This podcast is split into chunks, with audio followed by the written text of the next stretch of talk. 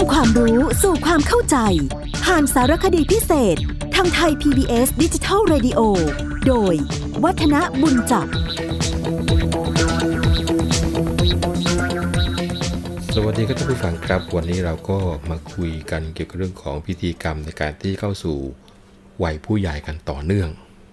เรายังคุยกันในเรื่องเกี่ยวกับการบวชพระ ที่เรียกว่าการอุปสมบทอยู่นะแล้วก็ได้คุยกันว่า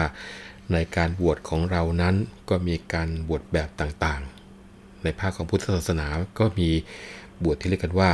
เอหิภิกขุอุปสัมปทา ก็คือ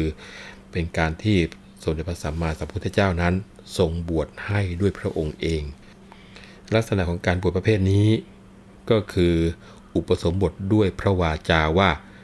จงเป็นภิกษุมาเถิดทำอันเรากล่าวไว้ดีแล้ว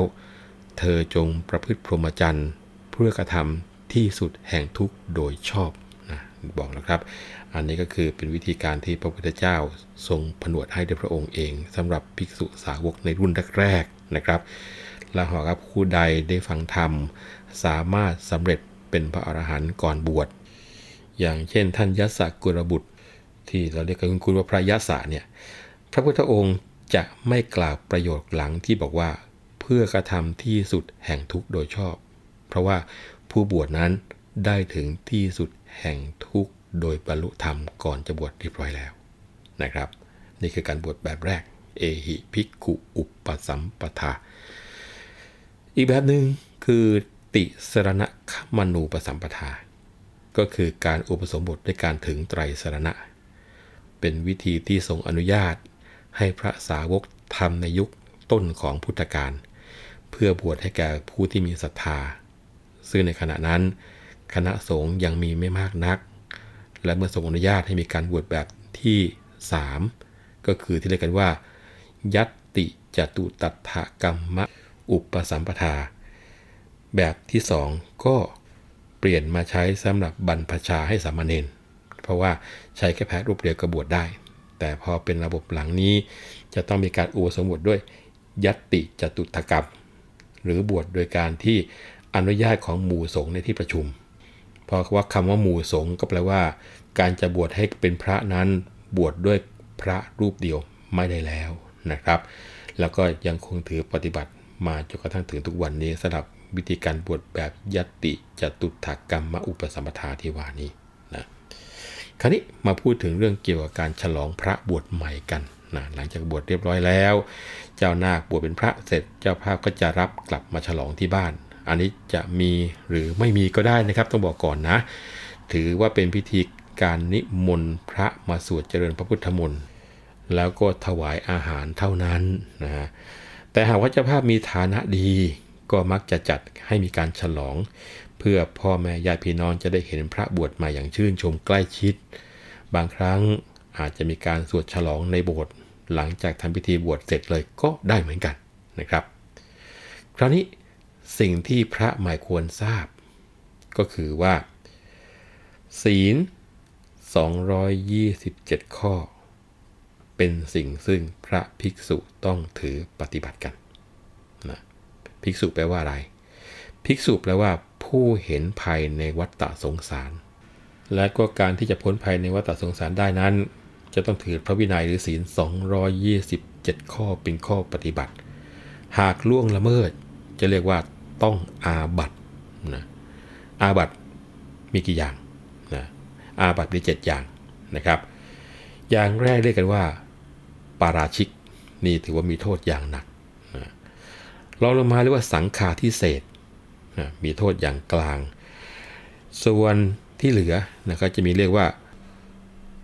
ทุลยใจ ปาจิตตี ปาติเทสนิยา ทุกกกฎแล้วก็ทุพพภาสิทธ์นะครับ คราวนี้ในส่วนของการที่ถือว่าสำคัญนะก็คือปาราชิก การที่จะผิดถึงขั้นปาราชิกได้มี 4 เรื่อง เรื่องแรกคือเสพเมถุน เรื่องที่ 2 คือ ถือเอาของที่เขาไม่ได้ให้ในราคา เกินกว่า 5 มาศก็คือถ้าเกินบาทหนึ่งขึ้นไปนี่ถือว่าปาราชิกแหละนะครับ3คือแกล้งฆ่ามนุษย์ให้ตายหมายว่าตั้งใจจะฆ่านะครับ และสุดท้ายคือ อวดอุตริมนุสธรรม ถือว่าตัวเองมีคุณวิเศษ แล้วก็จริงๆ ไม่มีในตน เช่นอวดว่าตัวเองนี่บรรลุพระอริยะแล้วตั้งแต่ขั้นโสดาบันขึ้นไปนะครับ อริยะบุคคลคือบุคคลผู้ที่ประเสริฐ มีสี่ชั้นนะมีโสดาบันสกทาคามีอนาคามีและก็พระอรหันต์อาบัติสีอย่างเนี้ยเมื่อทำไปแล้วถือว่าขาดจากความเป็นภิกษุต้องให้ศึกและไม่สามารถกลับเข้ามาบวชได้ใหม่ในพระพุทธศาสนานะครับ อาบัติที่สำคัญรองลงมาเรียกว่าสังฆาทิเศษมี 13 อย่างนะอย่างแรกเลยคือ แกล้งทำน้ำอสุจิเคลื่อน 2. คือมีความกำหนัดอยู่ แล้วก็จับต้องกายหญิงนะนี่คือสังฆาทิเศษ 3. คือมีความกำหนัดอยู่แล้วพูดจาเกี่ยวหญิง 4. คือมีความกำหนัดอยู่พูดล่อให้หญิงบำเรอด้วยกามหมายความว่าในแง่ของการที่จับต้องกายพูดออกมาแล้ว เหมือนกับเกี้ยว หรือว่าล่อให้หญิงบำเรอแต่มีเจตนาคือมีความกำหนัดอยู่จริง ๆ ไม่ใช่แค่ จับเฉยๆ จับได้มีเจตนา อันนี้อยู่ในข้อสังฆาทิเศษนะครับห้าคือชักสื่อให้ชายหญิงเป็นผัวเมียกันไม่ใช่หน้าที่ของพระนะครับ มาเป็นพ่อสื่อแม่สื่อไม่ใช่หน้าที่ของพระ 6. คือสร้างกุฏิโดยไม่ได้รับอนุญาตจากสงฆ์ 7. คืออยู่ในกุฏิที่สร้างตาม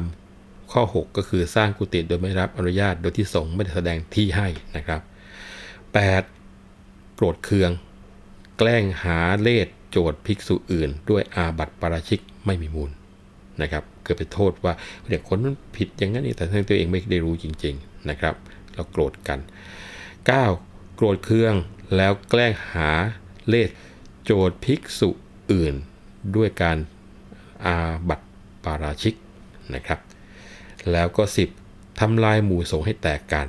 นี่ถือเป็นส่วนของสังฆทิเศษนะครับ ลงมาก็คือประพฤติตามพูดทำลายหมู่สงนั้น มีคนนำและทำตามไปด้วยก็โดนด้วยนะครับ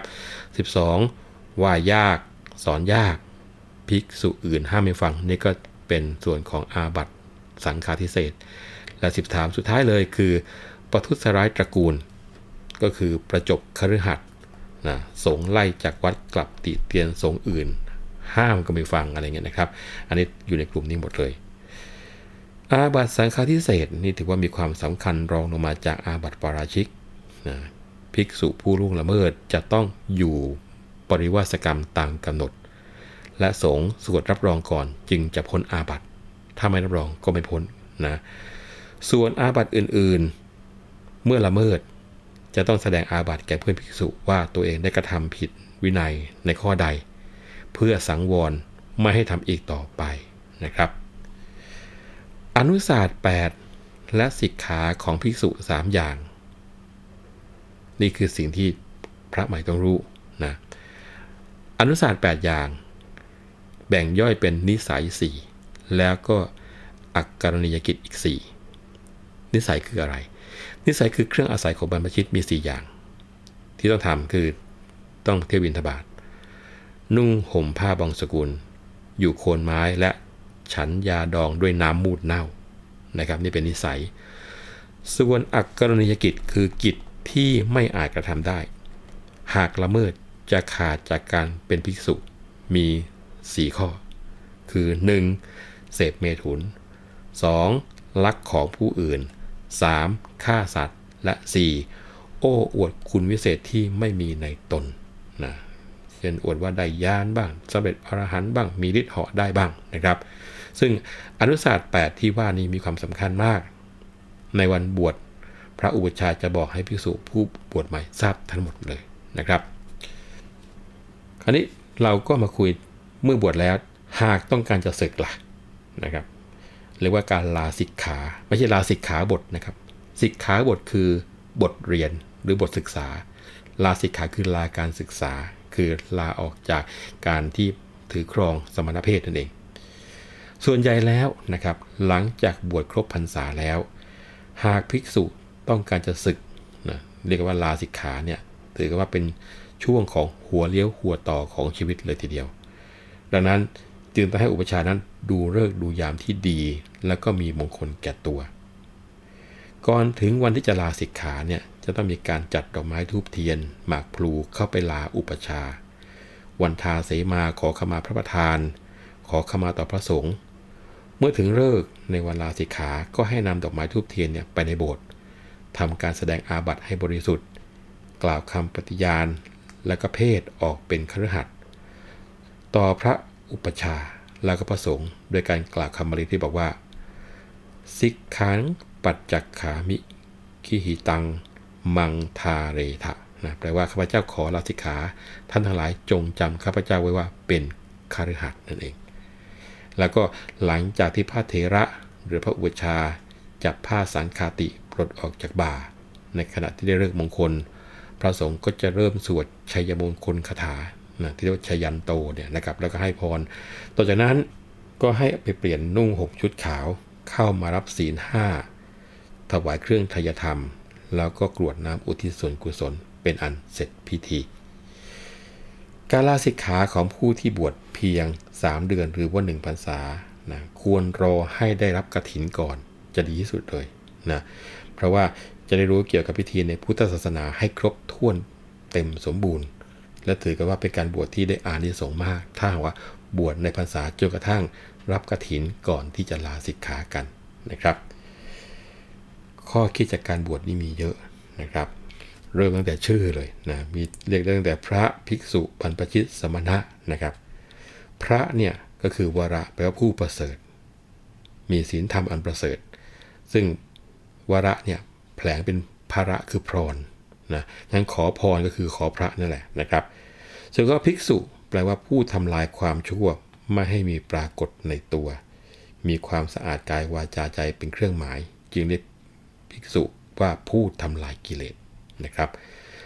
ส่วนบรรพชิตแปลว่าผู้งดเว้น ผู้ทำลายความชั่ว เว้นจากการเบียดเบียนตนเองและผู้อื่น ส่วนสมณะแปลว่าผู้สงบจากกิเลส ผู้สงบรำงับนะหากบวชแล้วไม่อาจเป็นทั้ง 4 อย่างข้างต้นได้ ถือว่าการบวชที่ไม่ได้ประโยชน์อะไรเลยนะไม่มีคุณอันใดต่อตอนเองและพุทธศาสนา ถือว่าเป็นการบวชที่น่าเสียดายจริง ๆนะครับเอาละครับวันนี้เวลาของเราหมดลงแล้ว ผมวัฒนบุญจับขอลาไปก่อนนะครับ ครั้งหน้า เราจะมาคุยเกี่ยวกับพิธีกรรมกันใหม่วันนี้สวัสดีครับ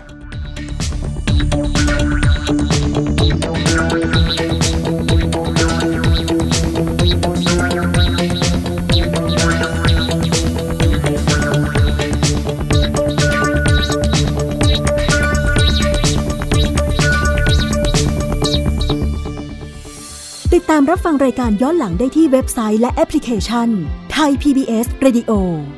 ไทย PBS ดิจิทัล Radio วิทยุข่าวสารสาระ เพื่อสาธารณะและสังคม